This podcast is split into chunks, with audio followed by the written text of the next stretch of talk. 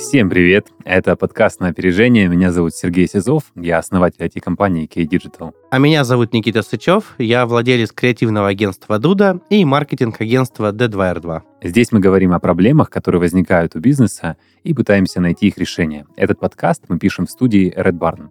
Спонсор этого сезона MSoft и ITD Group, компании, которые помогают наладить защищенный файлообмен.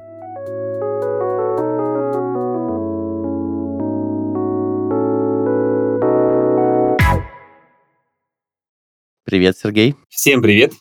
Привет всем нашим слушателям и зрителям. Сегодня мы с Никитой будем говорить о том, как сделать первые шаги в бизнесе и поговорим о том, как э, создать образ бренда и, в общем, что нужно сделать такого в своей собственной внутренней системе для того, чтобы все начало складываться, то, что не складывалось. Никит, как ты насчет того, чтобы начать про целостный образ компании? Я думаю, что это твоя история. Да, на самом деле, э, в подтверждение твоей темы мы хотим поговорить о том, с чего начать вообще, что нужно делать. Я думаю, что каждый из нас поделится своим опытом, да, и там помимо знаний мы расскажем, как это было у нас, я думаю, в таком ключе. Ну, первое, наверное, что нужно сделать, э, когда вы создаете компанию, я всегда говорю, что нужно очень четко изучить целевую аудиторию, да, то есть на кого мы работаем. В этом ключе я э, всегда считаю, что и всегда говорю, что работать на всех это как бы невозможно, это путь в никуда, и это не приведет ни к какому успеху. Я вот э, у тебя хочу спросить, вы когда делаете сайты, у тебя же есть в брифе вопрос про целевую аудиторию, Сереж? Конечно. А, ну, конечно, да. Под, вот э, давай, поделись, что пишут клиенты. Ну, так вот, э, такой маленький инсайт, а я расскажу, что у меня пишут, а потом, ну, э, попытайся объяснить, как это работает. Хороший заход, да. Да. То есть а все пишут всегда одно и то же. Все. Наша целевая аудитория — это все. А, да, у тебя вот так? Интересно. Ну, то есть, как сказать, в зависимости от степени подготовленности, то я думаю, что два распространенных ответа — это все, или вторые, ну, как, ну, как бы вот все же понятно, но и вот эти, и эти, но нет, а, мы сегодня, на удивление, говорили как раз-таки с партнером на эту тему, что далеко не каждый бизнес вообще понимает, кто является аудиторией его продукта. Эм, да, и вот. также бриф заполнен абсолютно рандомной информацией, абсолютно бесполезной, которая, как правило, все равно требует дополнительного. Да, на самом деле, вот э, я очень хотел начать с этой темы, потому что считаю, что это самое большое упущение очень многих компаний. И перед тем, как, в принципе, начать какую-то бизнес-историю и так далее, нужно четко в этом разобраться. История в том, что если вы, когда вы понимаете свою целевую аудиторию, вам легко придумать название, вам легко придумать фирменный стиль, там, пятое, десятое, о чем я дальше расскажу, но все зависит зависит изначально из этого. Я могу тебе привести пример, что я обычно вижу.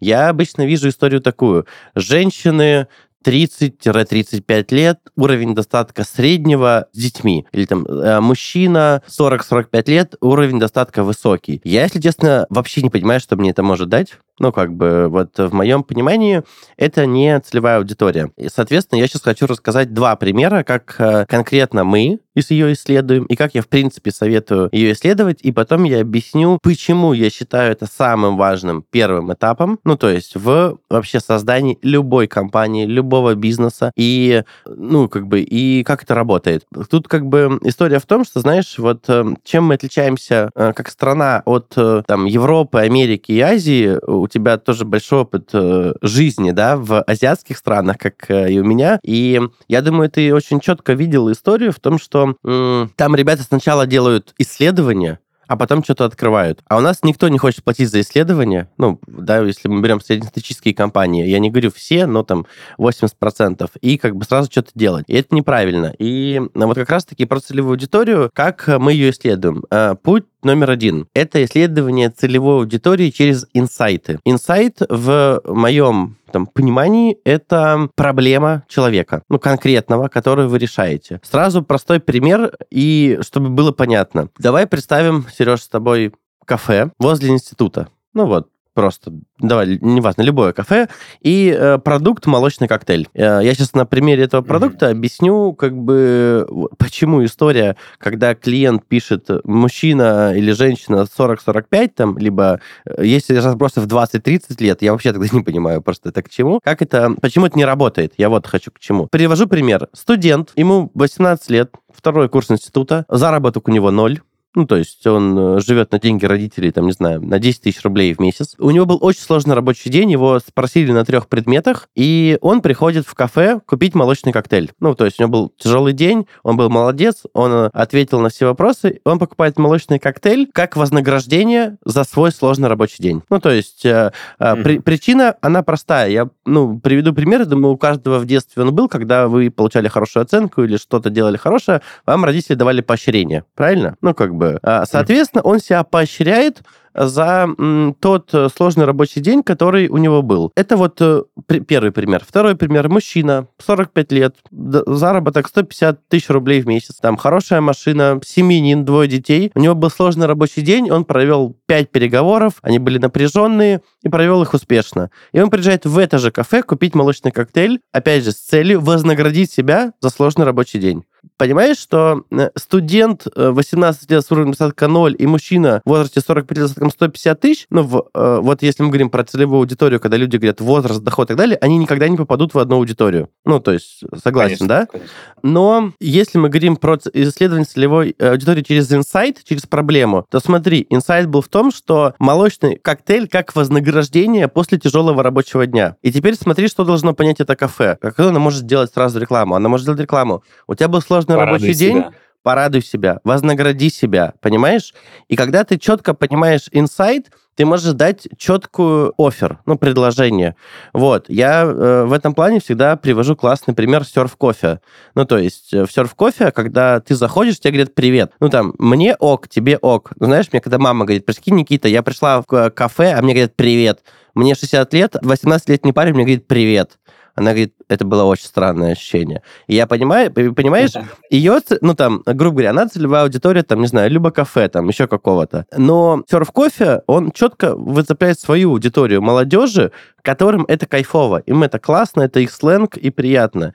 И вот э, они четко понимают инсайт. Соответственно, вот я к тому, что когда вы работаете вот с очень четкой аудиторией, то намного легче. Но это вот, грубо говоря, мой пример первого способа. Я дам тебе... Коллектив, именно попасть, попасть в нее, да? то есть именно ты отрубаешь остальных, возможно, в большинстве случаев, но угу. зато ты точно попадаешь в свою аудиторию. У тебя уже есть материал, с которым ты можешь работать и взаимодействовать. То есть в зависимости, видишь, от понимает ли человек сразу, когда он открывает там, свою чебуречную или там смузийную, или как это сейчас называется. Да-да. Когда ты хочешь, чтобы максимально у тебя было много трафика, и ты хочешь, чтобы тебя все и бабули покупали со двора, и студенты, и хипстеры, и так далее и тогда ты не можешь четко таргетироваться и попасть в аудиторию. Когда ты четко выбрал уже сегмент какой-то, ты можешь общаться с ним, а остальные, ну ладно, отваливаются. Но это, в общем, такая жертва, наверное, в какой-то степени. Да, и тут, знаешь, я иногда, э, я это увидел у одного клиента, ну, то есть, когда нам прислали, э, я даже могу назвать, это был торговый центр крупный в Краснодаре, нам прислали исследование, и там было, ну, грубо говоря, есть понятие ядро целевой аудитории, да, ну, то есть, там они назывались ЯПИ, и э, это, грубо говоря, основные mm-hmm. твои клиенты. И есть подражатели. Ну, то есть, это те, кто хотели бы быть Япи, но не могут. В чем разница? Я приведу пример. Mm. Вот приведу пример себя. Допустим, не знаю, возьмем бренд одежды, там, Прада, к примеру. Есть Япи, это люди, которые независимо от кризиса, каких-то экономических спадов, всегда будут покупать Прада. Ну, то есть, у них есть такая возможность. Они постоянные клиенты. А Япи, это те люди, которые, там, не знаю, раз в год могут себе позволить купить Прада, но если какой-то кризис, еще что-то, ну, то есть, там, они меньше, ну, не могут себе позволить. И... Подражатели, то есть. Подражатели, да. И есть как раз-таки правило, что, э, смотри, э, Япи приносит 80% денег компании, но на них тратится 20% рекламного бюджета. А 80% рекламного бюджета тратится на подражателей, которые приносят 20% денег компании но они создают хайп, ну, и вот движуху вокруг бренда. Вот эта формула, она mm-hmm. как бы очень интересная, и когда вы о ней задумаетесь, ну, поймете вообще, как это работает, это мировая статистика, я тут ничего не придумываю, это очень интересно. Согласись, да, вот такое разделение?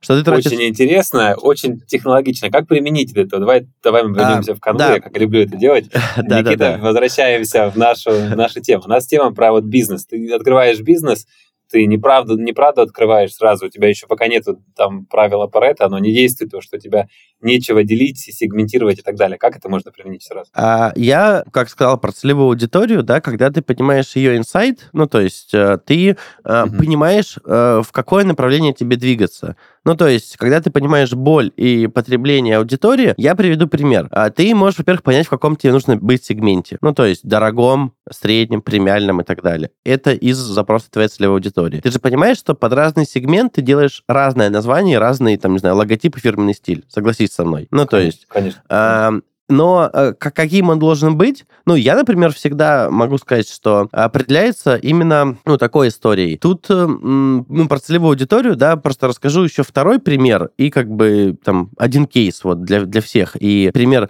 Второй кейс — это исследование целевой аудитории через персоналии. Это я взял из дизайн мышления. История в том, что ты берешь и придумываешь своего покупателя и делаешь это физически. То есть берешь фотографию в интернете там девушки, пишешь ее возраст, ее хобби, имя, фамилию, сколько детей, какие носит бренды, как, а, какие увлечения, какую слушает музыку, и создаешь портрет персонажа. И прямо создаешь анкету физическую. Я всегда советую делать создание мужчины и женщины. Ну, то есть, потому что это разные полы, и общение с ними движет, ну, как бы происходит по-разному. И прям полноценно ты создаешь конкретного человека, представляя его своей аудиторией. Вот э, объясню мысль мысль. Когда мы говорим мужчина, женщина, 30, там, не знаю, 35 лет, уровень достатка среднего, а вот у тебя это какие-то эмоции вызывает? Нет. Mm, Ты можешь представить, никаких, да. кто это? Я не могу. Ну, то есть это куча каких-то людей. Ну, согласись. Конечно, конечно. Вот. А когда ты создаешь карточку либо персоналию, ты можешь же представить, у тебя, а, ты можешь проявить чувство эмпатии к человеку.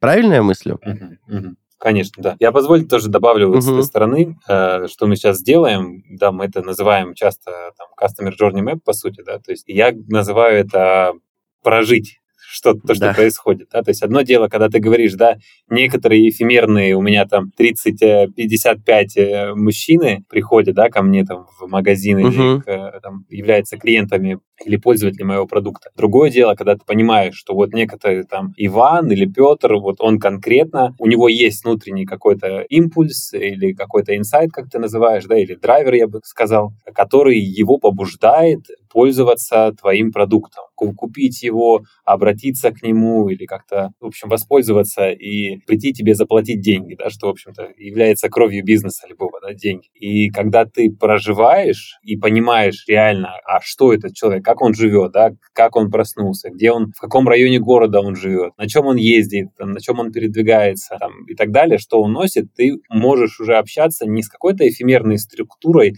где, которая тебе не дает никакой информации, а ты реально можешь уже понять, а как с этим человеком реально вот ты бы в жизни пообщался, что бы ты ему сказал, как бы к нему можно было обратиться. И таким образом, то есть это, это самое упражнение, о котором ты говоришь, да, оно своей целью несет такой смысл, что ты реально уже формализуешь некоторые признаки, и ты можешь глубже, четче понимать и сам портрет клиента, и тот способ, которым тебе необходимо с этим клиентом найти контакт. Э, да, и вот самый простой, ну там в моем случае кейс, как э, это сделать, ну вот я, э, да, говорил, что я дам совет.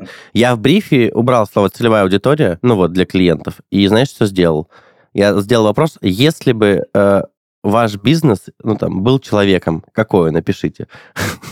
Ух ты. Вот. Класс, класс. И э, вот э, момент, когда вы понимаете свою аудиторию, это одна история. То есть, э, но когда вы представляете, какой бизнес вы хотите сделать, это тоже, ну, эфемерная вещь. И я пытаюсь все перевести вот на людей, потому что мы люди, ну, психологически, да, мы умеем, любим коммуницировать с людьми. Ну, то есть каждый в разной мере, интроверты, экстраверты и так далее. Но нам легче представлять, ну, любую эфемерную вещь человеком. И вот как мы с тобой сказали про клиента, mm-hmm. вот я также, когда в брифе у меня есть история, и, ну, когда я делаю нейминг, там, либо брендинг, либо еще что-то, у меня есть вопрос, если бы ваш продукт, ну, там, был человеком, опишите его. Ну, и ты знаешь, это очень интересно. У меня был клиент, который, мы делали им пять ресторанов, и ты знаешь, там две женщины э, были со стороны заказчика, и они говорили всегда, ну, это мужчина. Ну, то есть э, это мужчина, там, импозантный, там, и в какой-то момент, представь, мне говорят, ну, это девочка. Я говорю, что?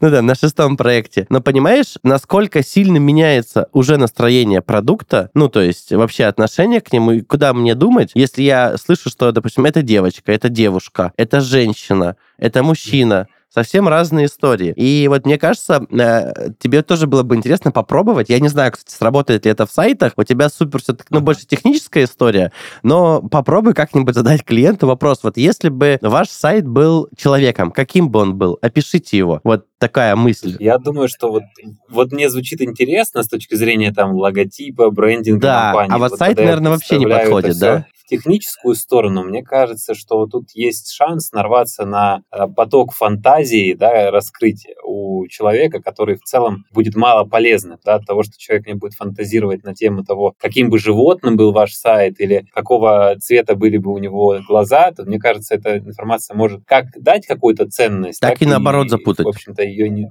Ну, запутать человека, запутать команду, поэтому я думаю, что тут эм, важно скорее вот этот инструмент, что я хочу все-таки приземлить да. Э, твой спич, его использовать э, для себя, для понимания. То есть, да, вот эта многогранность человеческая, да, она позволяет там тысячи способов, э, тысячи инструментов оценки происходящего использовать. То есть, таким образом мы создаем новые там нейронные связи и понимаем, что, ага, вот если бы мой клиент Э, был человеком, да, если мой продукт был человеком, если бы я был человеком, то как бы вот мы взаимодействовали а, в единой системе. То есть мы создаем таким образом там определенную ось, скажем так, определенную плоскость взаимодействия, и мы картину можем ну, с какой-то другой степенью абстракции наблюдать. И таким образом можно уже больше инсайтов ловить. Чем больше у нас данных накапливается, чем больше мы понимаем вообще, что происходит с нашим бизнесом, да, куда мы хотим прийти, как оно выглядит сейчас и так далее, как мы хотим это видеть, тем больше мы можем на это все полагаться. Ну и важная, наверное, самая вещь, которую каждая, наверное, фраза моя заканчивается, когда я работаю с людьми в консалтинге. Записывайте.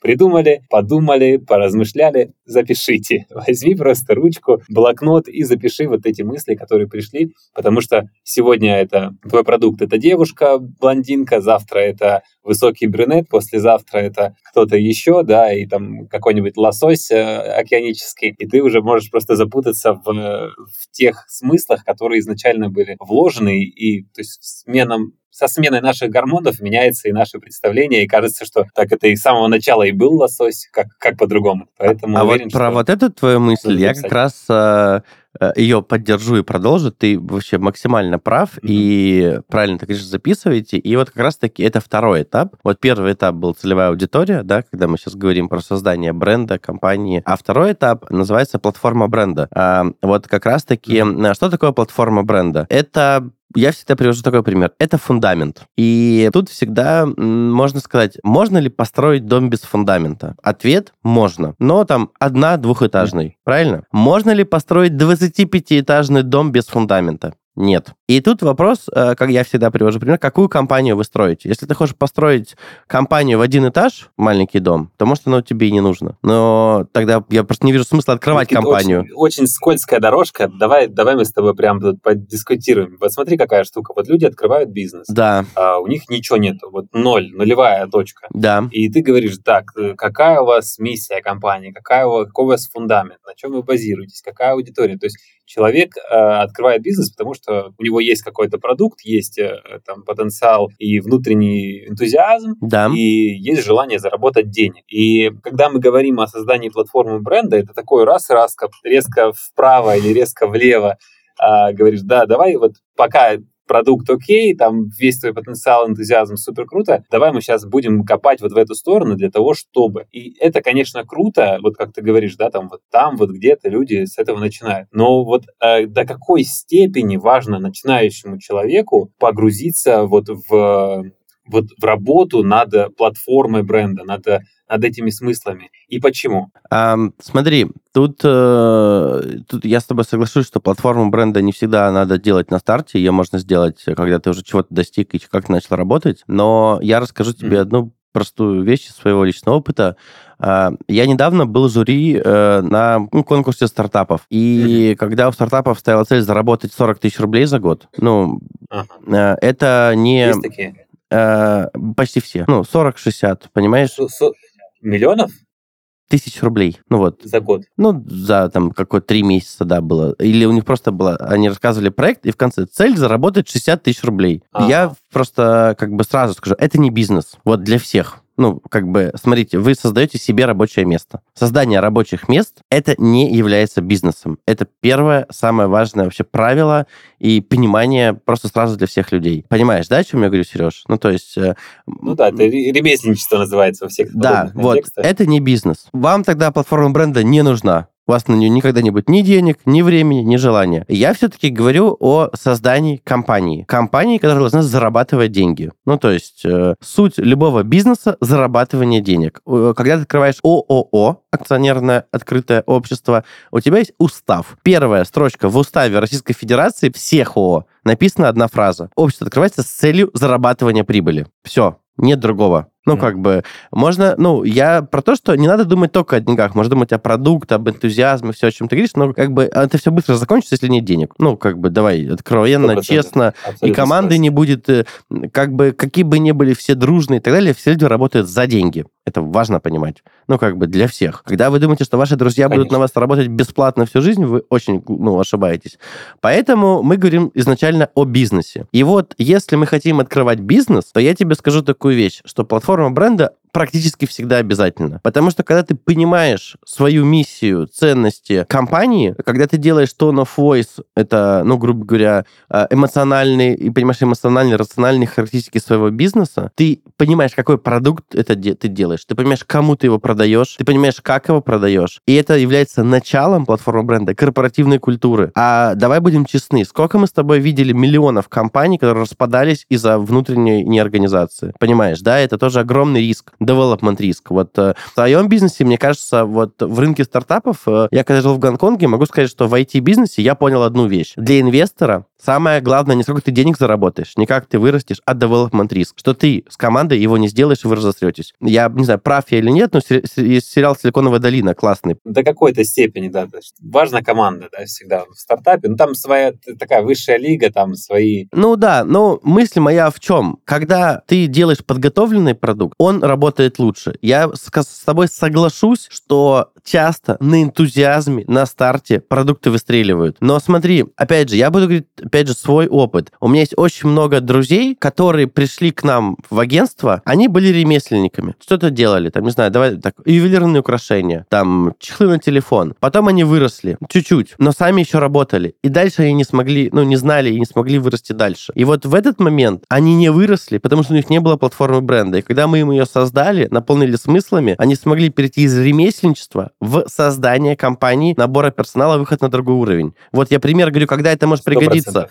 Вот, а, а, опять же, если у вас нет это сначала, но когда это может пригодиться? И я вот я тебе сразу скажу, я видел кучу своих друзей, которые так и не смогли уйти от ремесленничества. Ну, то есть, вот э, это было... Никит, позволь, позволь тоже расширить, дополнить. Да. Я свято уверовал вообще в, в ту историю, которую ты говоришь. Не знаю, это в этом причина в твоей убедительности или в том, что я наконец-то понял, как это работает. Ну, наверное, и то, и другое повлияло. Но суть в том, что я реально вижу вот твоих клиентов, и у тебя огромное портфолио, и видел, как эти бренды реально привлекательны, насколько классно, и то есть, как, как сильно хочется зайти сильнее там в э, чем в э, белорусские сыры напротив, да? То есть, да просто вот от того, что классный логотип, от того, что интересная концепция, тебе хочется вот как-то почувствовать себя вот именно какой-то мышкой в, в сырной лавке. Я-то большой любитель сыров особенно. Я понимаю, как это влияет на меня, как влияет брендинг и вот эта платформа, которую вы создаете. И это круто. Но позволь все-таки вернуть да, тебя да. в канву. И вот давай такой людям, э, тем, которые вот сейчас вот прям вот на старте, у них там, блин, башка разрывается, регистрация, ИП, ООО, банковские счета. Вот что нужно прям вот must have сделать такой MVP, вот минимальный продукт да. из э, вот того, что нужно сделать для старта, без которого дальше лучше не двигаться. Или вообще забить до первого там ерда и до какого-то до какого-то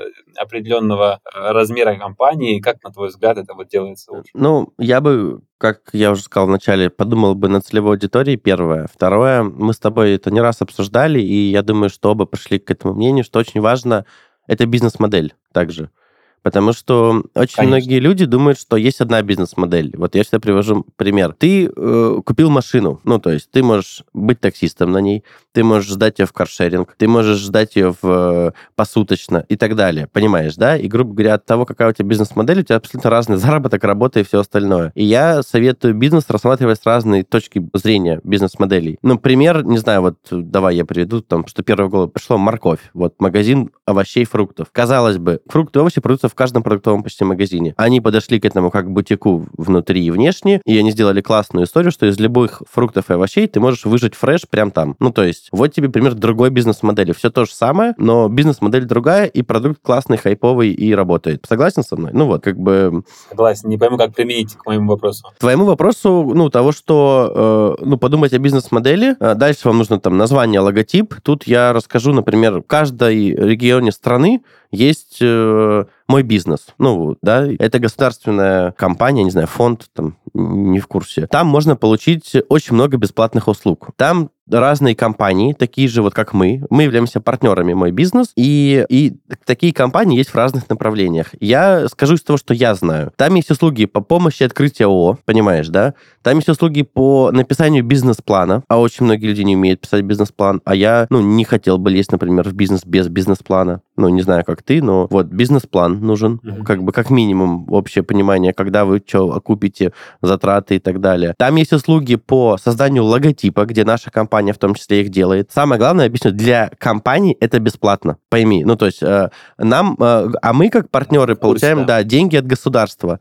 Соответственно, вы можете получить услуги от классных компаний в разных направлениях бесплатно. Ну, я считаю, что вот честно, я ни в одной стране мира, Сереж, вот такого не видел. Ну, как бы, я знаю господдержку в Гонконге, где крутая я жил. Штука, да. Она тоже крутая, но она очень, ее очень тяжело получить, а здесь легко. Тебе нужно просто ООО либо ИП. Дальше, там можно сделать сайт, вот как раз-таки, да, твоя тема. Понятно, что это не сложная информационная система, но для многих бизнесов на старте и не нужна сложная, согласен со мной? Можно обойтись всегда Конечно. решением типа тильды, какого-то, э, не знаю, конструктора и так далее. Ну, и так далее. Там можно сделать SMM, раньше было рекламу и так далее. Поэтому, ну, я бы вот, честно скажу, я бы посоветовал, да, вот э, молодому предпринимателю, например, пойти туда, узнать, какие у него есть возможности. Вот так, если адекватно, да, когда у тебя нет много денег, нет инвесторов, э, что делать? И, но опять же, там вам сделают с учетом ваших запросов. Вот э, я считаю, что успех э, заключается часто в правильно заданных вопросах. Ну, на них всегда есть ответы, как бы и так далее.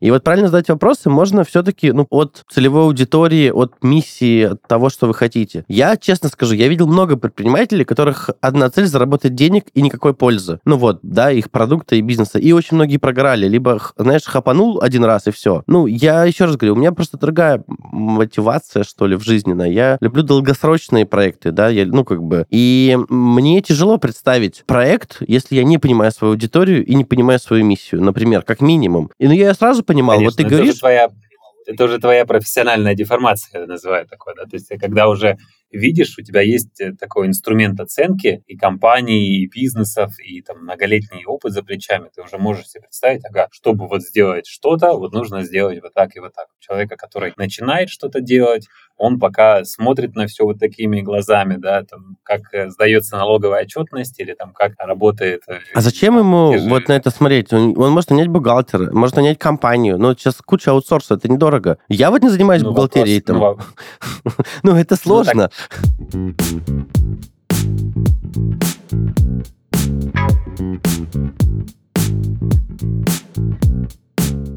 При реализации проектов компании все чаще прибегают к аутстаффингу, то есть привлечению к своей работе сотрудников сторонних организаций. Законодательно оформить такие кадры довольно просто, но в ходе интеграции привлеченного специалиста бизнес-процесса может возникнуть вопрос, как контролировать обмен данными, в котором он теперь будет участвовать. Важно, чтобы корпоративные процессы оставались под защитой вне зависимости от рокировок внутри компании. В таких случаях не нужно изобретать решение с нуля. О нем уже позаботились наши друзья из компании MSoft, создавшей специализированную платформу MFlash. MFlash — это российское программное обеспечение класса Content Collaboration Platform, предназначенное для защищенного обмена файлами и совместной работы с контентом как внутри организации, так и за ее пределами. С помощью mFlash можно не только оптимизировать старые, но и создавать новые бизнес-процессы. Сервис сочетает в себе прозрачность использования для бизнеса, широкие возможности по администрированию для IT-специалистов, а также инструменты контроля и защиты корпоративных данных для сотрудников службы информационной безопасности. В mFlash можно обменяться файлами, настроить мобильные приложения для работы на ходу, создать совместное пространство для работы и коммуникации сотрудников как между собой, так и с внешними контрагентами, централизовать работу между несколькими удаленными офисами. И что важно,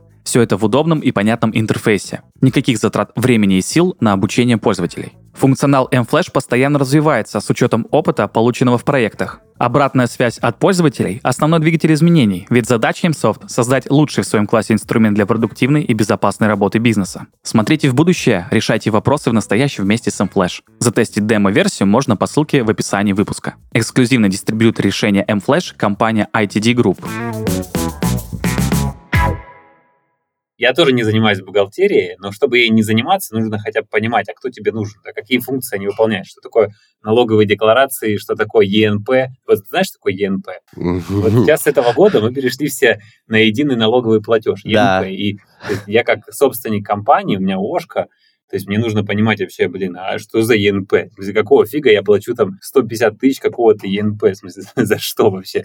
Что это такое? То есть, ну, естественно, хочется понимать это такое, понимаешь? Да. То есть тут дело не в том, что у тебя бухгалтер есть и все, и ты такой подписываешь, сидишь в бумажке себе, да, или электронно в точке ко мне приходит на подписание документов. Мне нужно понимать, а что происходит. И, то есть, если ты не понимаешь, что, ты знаешь, у меня переплата в прошлом году по налогам, ну, там серьезную сумму переплатили, потому что уже снизили, э, я знаю, что снизили ставку, допустим, на IT-компании, то есть был 6%, э, Сейчас стал 1. 1, то есть у меня там образовалась прям прям приличная сумма, которую мы переплатили, и я бы, если не спросил своего бухгалтера, так, а вы вообще-то перевелись или не перевелись? Они такие, а, да, точно. Но, к счастью, выплатил обратно. А, ну, это круто. Спросил. Ну, тут видишь, Вопрос тут, вопрос тут того, что зачем погружаться, это ответ. Э, я с тобой полностью согласен, но э, мое мнение, вот оно мое, чисто я никому его не навязываю, что я топлю за продукт.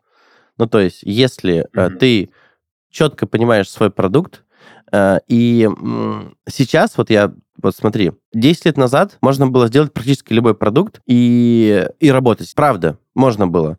Сейчас невозможно. Объясню причину. Конкуренция. Наконец-то в нашей стране она немножко появилась. Немножко. Потому что что такое конкуренция, у нас в стране никто не, не знает, поверь. От Европы, Америки и Китая. Ну, то есть у нас ее нету. Конкуренция заставляет тебя думать над продуктом. Вот смотри, рассказываю свой опыт. Застройщик строит очень конченые дома. Ну вот прям отвратительные. Ты ему говоришь, дома плохие. Ну, правда. Он говорит, давай в рекламу в три раза больше вложим, и все продастся. И продавалось, понимаешь? Никто раньше не думал над продуктом. Можно было просто закинуть рынок деньгами, и все продавалось.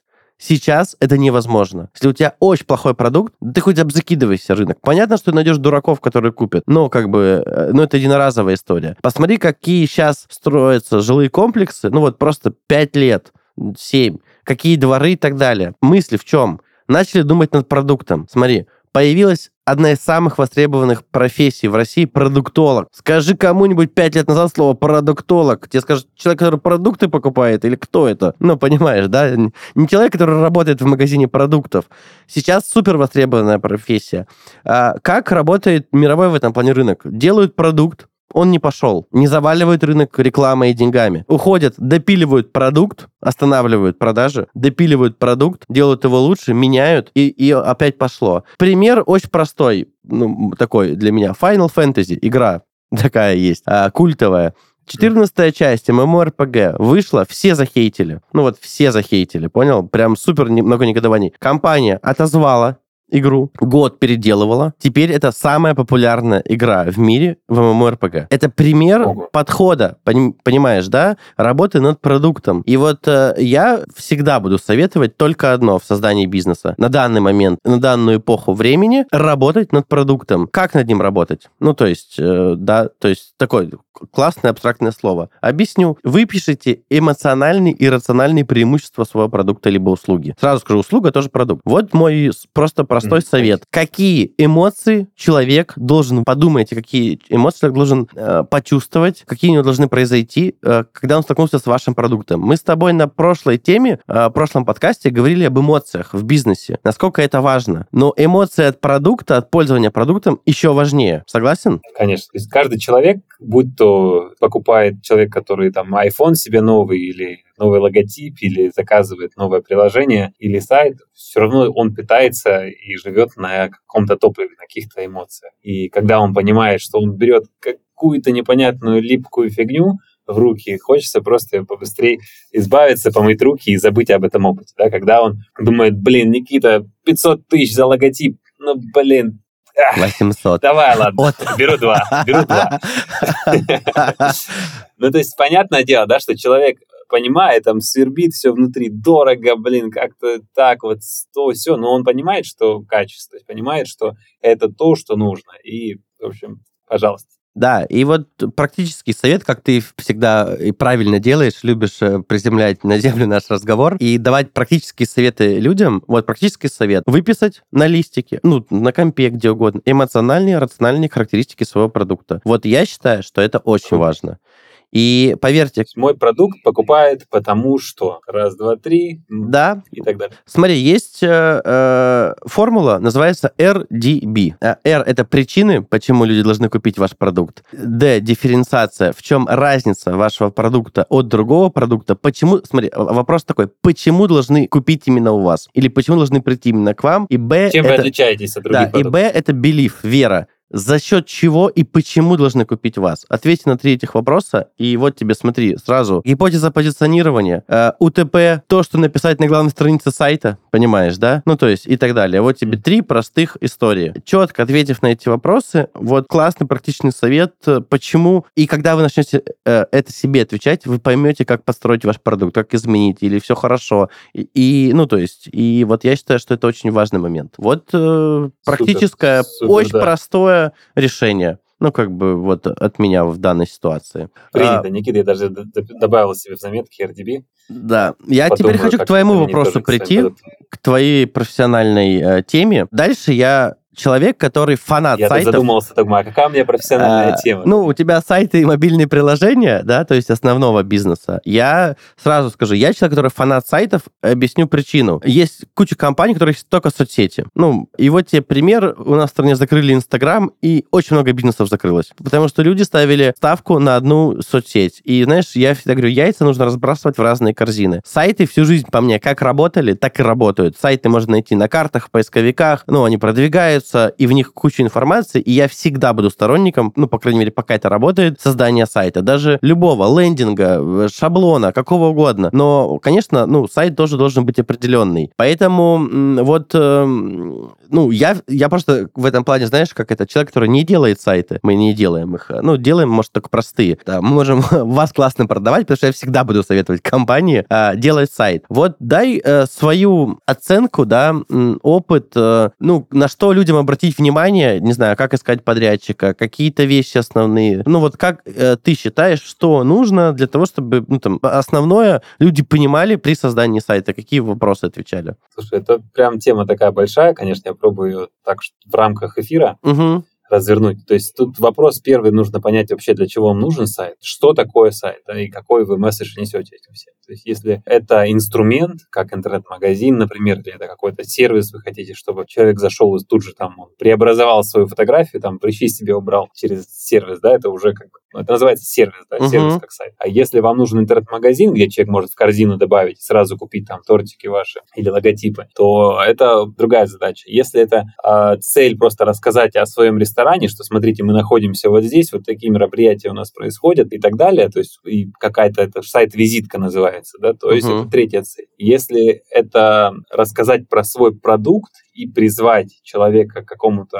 действию, то есть call to action называется, это, естественно, лендинг. То есть лендинг — это моно такой продукт всегда, единый продукт на, на сайте, на странице, на который человек приходит, приземляется и смотрит, ага, окей, вот здесь есть э, такая-то компания, K Digital, она занимается разработкой, у нее вот классные клиенты, классные кейсы, окей, круто, большая кнопка заказать себе там разработку. Мгм. Хочу заказать. И тут нужно понимать, что цель такого сайта это именно призвать клиента воспользоваться большой красной и синей кнопкой в нашем случае э, для того, чтобы обратиться к компании за услугой. И Мне нравится, извини, в клиента- этом в твоем слове слово «большая».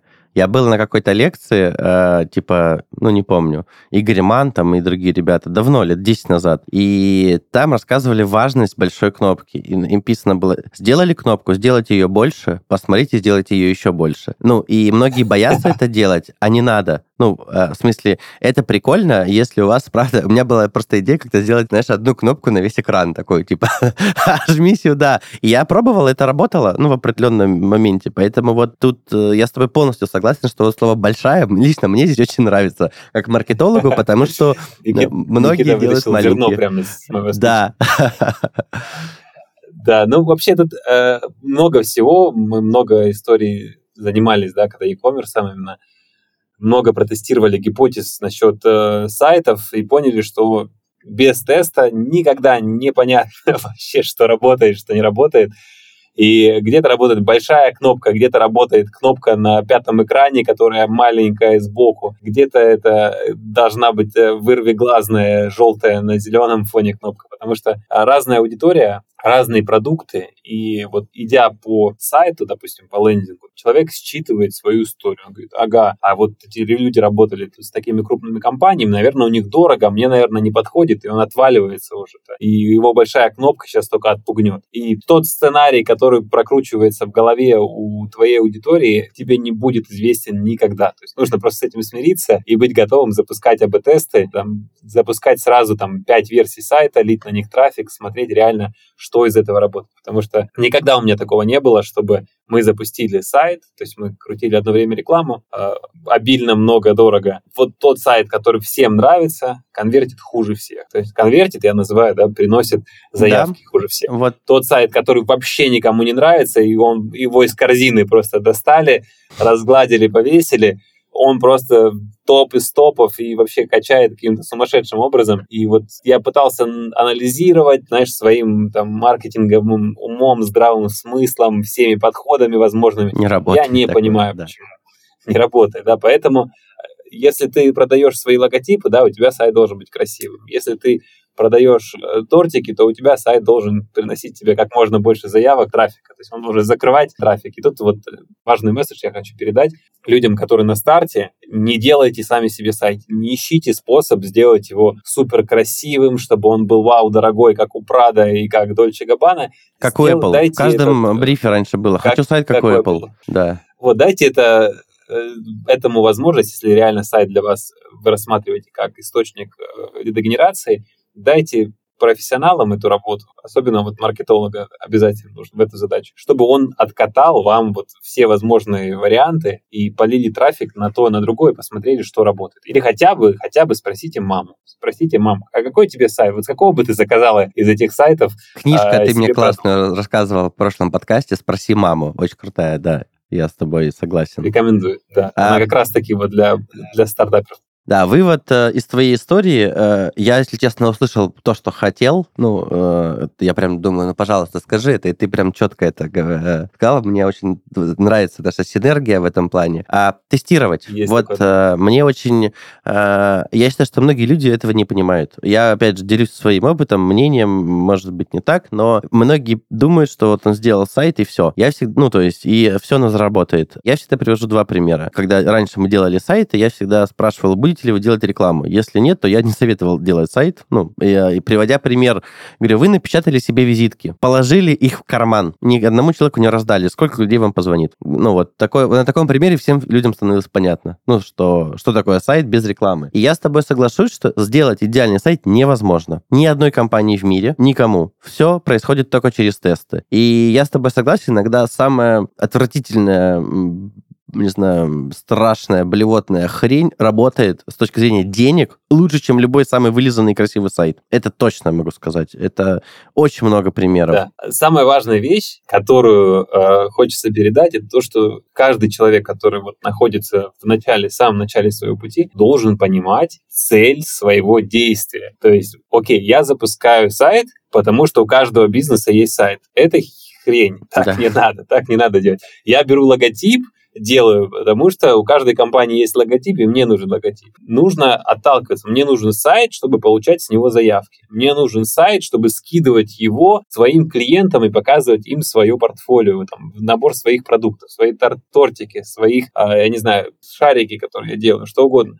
И тогда каждый продукт, каждый сайт, каждый логотип, он будет выглядеть абсолютно по-разному в каждом конкретном контексте. И когда мы задаем себе вопрос, для чего мне это нужно, тогда у нас часто может ответ прийти такой, что вообще мне это не нужно, или это нужно, но не сейчас, или это нужно сейчас, но вот не таким образом, который э, мне пришел изначально в голову. Ты сказал очень классную штуку. У меня до подкаста утром было совещание. Я своим коллегам говорил одну простую вещь. Когда вы что-то делаете, поймите, с какой целью вы это делаете. Даже пост в инст должен иметь Просто четкую плоско, цель. Ну, да, а, и когда ты понимаешь цель, ты понимаешь, как к ней прийти, ну, какое решение. А очень часто э, у многих есть действия ради действия. Ну, то есть работа ради работы. И у всех это, у предпринимателей, у их сотрудников и так далее и тому подобное. И вот четкая цель в жизни, на самом деле, людям очень помогает. Есть э, прекрасный кейс, э, опыт, э, по-моему, создателей компании Toyota. Понимаешь, пять почему, по-моему, так у него было, да? Ну, то есть... Да, да, да, э, есть и это очень крутая же история. Ну, там, нам надо сделать сайт. Почему? Для того, чтобы получать больше клиентов. Почему? А больше клиентов будем получать за счет рекламы. Почему? Ну, то есть, и когда ты вот отвечаешь на 5 почему, ты реально вот можешь выстроить какую-то стратегию. И я считаю, что это очень важный момент. И вот тоже это классный совет. Э, и, ну, по мне, Toyota это одна из самых гениальных компаний, ну, правда, в мировом опыте. Я очень много изучал кайдзен, да, вот э, любимая моя история про потоковое производство и так далее. И это реально сработающие вещи. Ну, как бы, руководитель, да, по сути, в чем суть руководителя? Родителя, на мой взгляд, опять же. Как это говорит мой папа, э, сиди да ори. Ну, кажется это, да.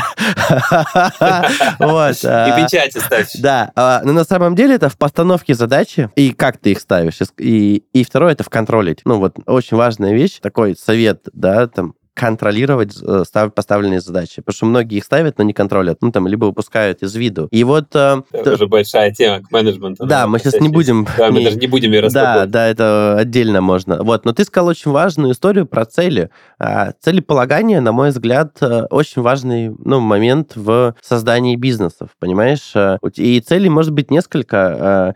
И цель, там, изменить мир, это тоже цель. Я вот хотел сказать, что я когда открывал Дуду, у меня вот про миссию, да, мы говорим, я не знал слова платформа бренда, чтобы ты понимал. Я не знал, что такое миссия компании, ценности, ничего этого не знал. Но на моем первом сайте в о компании было написано одна вещь. Мы создаем простые решения, мы создаем решения для людей, мы создаем решения, которые помогают людям. И она у меня была, понимаешь? И это мне, например, это очень много дало. Я это интуитивно сделал, как предприниматель. Но, скажем так, эта миссия мне помогла зарабатывать деньги и, и как компания пережить все кризисы. Потому что я все всем сотрудникам говорил, наша цель – зарабатывать деньги. Но важнее делать простые решения, важнее делать понятные решения, важнее делать решения, которые помогают людям. Если э, э надо будет выбрать между качеством и ценой, ну, то есть, там, да, грубо говоря, я всегда э, чуть меньше заработаю, но сделаю качественный продукт. Ну, то есть, это мой путь. Поддерживаю. И, да, и понимаешь, когда вот э, я просто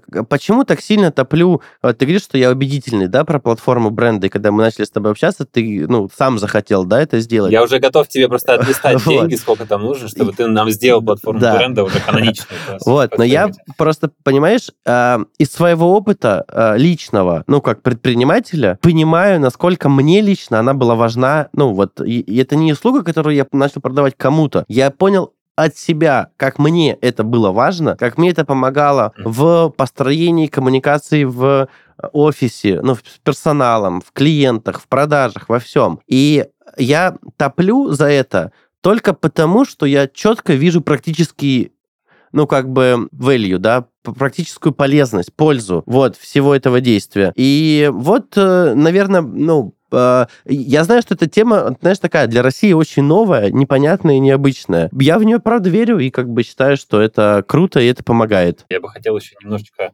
коснуться темы мотивации все-таки, вот именно чувственной составляющей, потому что тут мы определили такую понятие цели и понятие платформы, да, вот на которой uh-huh. все держится некоторого фундамента, ценности, миссии даже коснулись.